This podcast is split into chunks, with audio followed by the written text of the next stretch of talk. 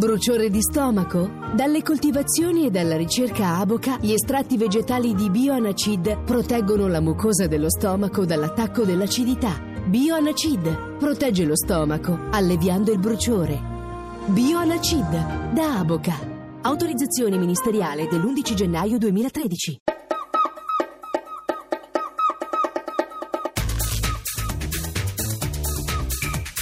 Habitat, G R uno Ambiente. Settimanale a cura della redazione economica.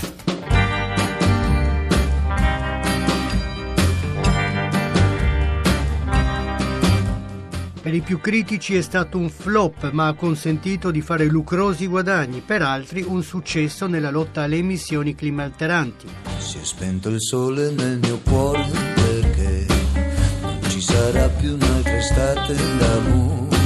I giorni sono fredde notti per me, senza più luce né calore. Buonasera da Roberto Pippan. La produzione di energia pulita da impianti fotovoltaici ha fatto grandi passi avanti negli ultimi anni, ma chi ha guadagnato di più sono stati i cinesi. Si è spento il sole, chi l'ha spento sei tu.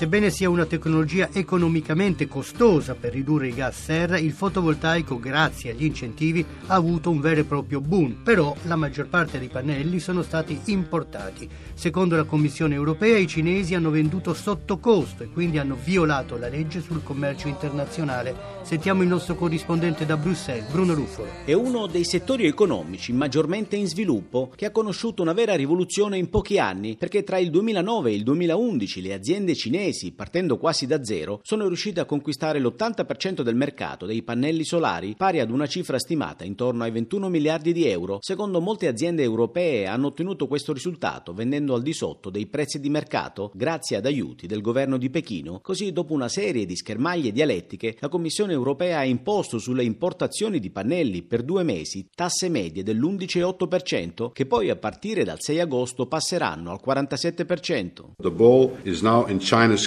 Ora la palla è nel campo cinese, ha detto il commissario al commercio De Gucht, che punta ad un negoziato con Pechino per arrivare ad una soluzione amichevole. Anche la Cina parla di dialogo, ma il primo ministro Li Keqiang ha chiarito in una telefonata con il presidente della Commissione Barroso che non ci saranno vincitori in una guerra commerciale. This is not protectionism. Questo non è protezionismo, è una misura d'emergenza per dare ossigeno ad un settore che soffre a causa delle pratiche cinesi, ha spiegato De Gucht. diciotto paesi europei, con in testa la Germania, si sono schierati contro i dazi della Commissione, temendo rappresaglie di Pechino sulle esportazioni in altri settori, ma in questa fase i governi possono solo dare un parere. Saranno poi loro ad avere l'ultima parola a dicembre, quando l'Unione Europea dovrà decidere se prolungare i dazi per altri cinque anni.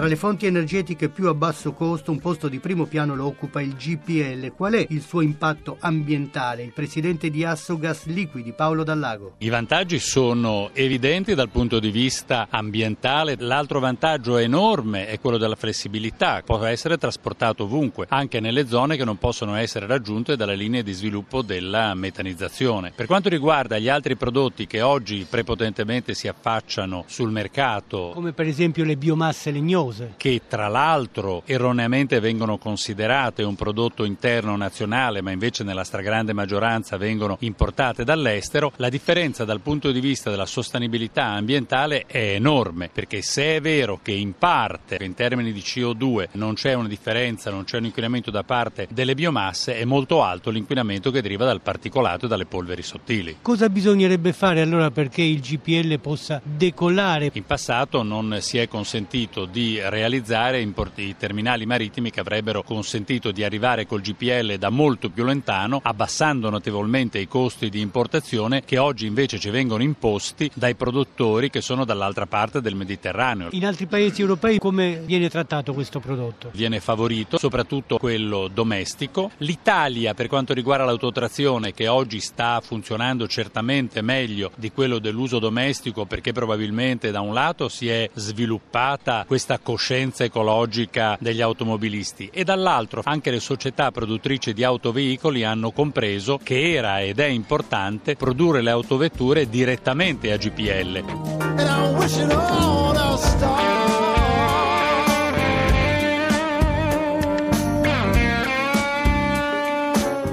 quanto riguarda il G N L, il gas naturale liquefatto? Siamo pronti a livello di consumo per utilizzare il gas naturale liquefatto. Purtroppo non abbiamo la possibilità di importarlo. Oggi per poter distribuire gas naturale liquefatto in Italia dobbiamo andare a prenderlo su gomma. La soluzione tecnica è abbastanza semplice perché non lavora su pressione ma lavora criogenico, quindi è anche facile da costruire sia l'impianto di liquefazione che sui mezzi sia di trasporto navale che di trasporto terrestre, e ci sono già dei prototipi realizzati nell'uno e nell'altro caso, sarebbe molto semplice utilizzarlo. Il sole spuntò timidamente dal mare ed il vecchio poteva vedere le altre barche che basse sull'acqua avanzavano sparpagliandosi attraverso la corrente. Pensava sempre al mare come alla mar, come lo chiamano in spagnolo quando lo amano. A volte anche coloro che lo amano ne parlano male, ma sempre come se parlassero di una donna, come qualcosa che concedeva o rifiutava grandi favori.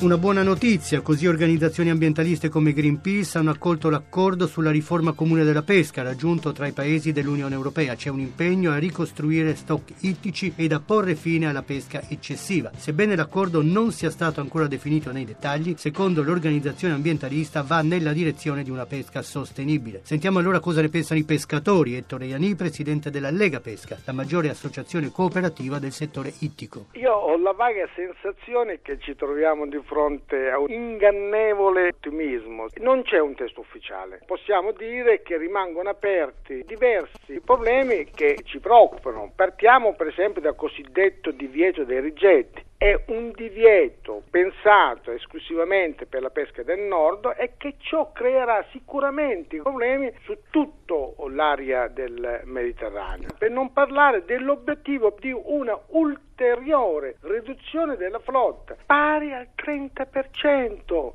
entro il duemilaventi. Significa espulsione dal lavoro, disoccupazione, tensione sociale, una demolizione delle flotte pescherecce senza cedere quel che è il motore della politica economica per accelerare il ricambio generazionale, per valorizzare la multifunzionalità. Già si sono persi negli ultimi anni almeno diciottomila posti di lavoro nel mondo della pesca. Negli ultimi dieci anni esattamente ne abbiamo perso diciassettemila. Abbiamo perso anche una flotta con una riduzione del ventotto per cento, i ricavi si sono contratti fino al trentuno per cento, l'unica cosa che è aumentato è il prezzo del gasolio che incide notevolmente su tutti i bilanci.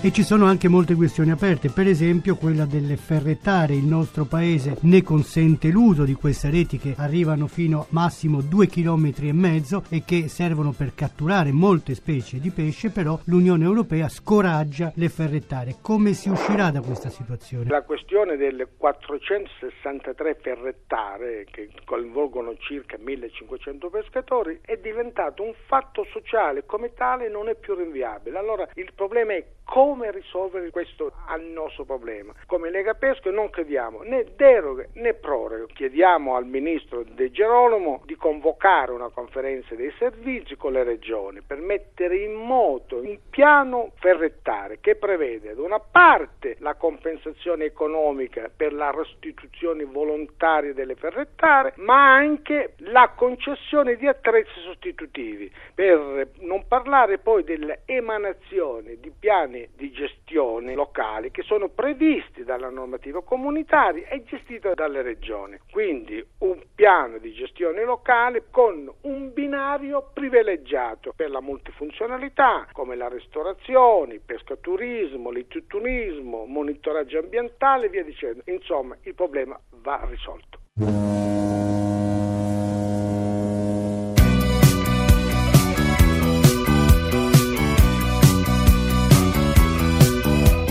un nuovo gigante dei mari ha iniziato intanto a percorrere d'estate le rotte del Mediterraneo e d'inverno quelle dei Caraibi. A Monfalcone è stata appena varata la Royal Princess, nave da centoquarantaduemila tonnellate che trasporta cinquemilaseicento persone tra passeggeri e equipaggio. La quarantunesima nave messa in mare negli ultimi dieci anni dalla Fincantieri, di cui è amministratore delegato Giuseppe Bona, che abbiamo in linea. Quali novità ci sono sul fronte dei consumi, delle emissioni, dell'impatto ambientale? Questa nave ha della sovrabbondanza dal punto di vista tecnico che consentono di poter ritornare al più vicino porto in qualsiasi situazione si dovesse trovare, quindi dal punto di vista della sicurezza è il massimo che oggi si può pretendere, quindi grande tecnologia di progettazione, di costruzione sul lato della sicurezza, sul lato ambientale. Non solo il risparmio energetico e quindi meno consumi, ma anche meno emissioni. La nave può andare in qualsiasi porto del mondo, compreso quelle zone che sono considerate parchi naturali e che sono protetti. Il settore come sta vivendo la crisi? Non abbiamo licenziato nessuno, abbiamo fatto un accordo tutto il sindacato dove stiamo gestendo attraverso la cassa integrazione, le uscite volontarie, tutto quello che è possibile dal punto di vista degli ammortizzatori sociali. Questo delle navi da crociera è un settore a vostro giudizio ormai saturo? Anche in questo periodo di crisi il settore continua a crescere. In questo momento gli ordinativi di navi è diciamo che la metà rispetto a quello che sono stati gli anni d'oro duemilasette e duemilaotto. L'offerta turistica da parte delle navi da crociera rappresenta il tre per cento dell'offerta globale turistica nel mondo.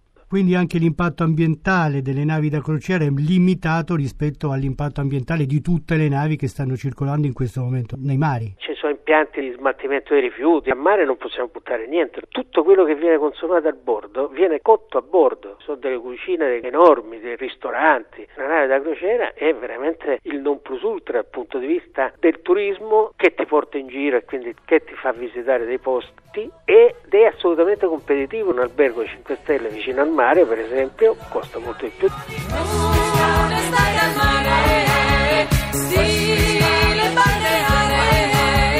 Per oggi concludiamo qui. Da Roberto Pippan e in regia, da Francesca Alibrandi, l'augurio di una buona serata. A risentirci venerdì prossimo.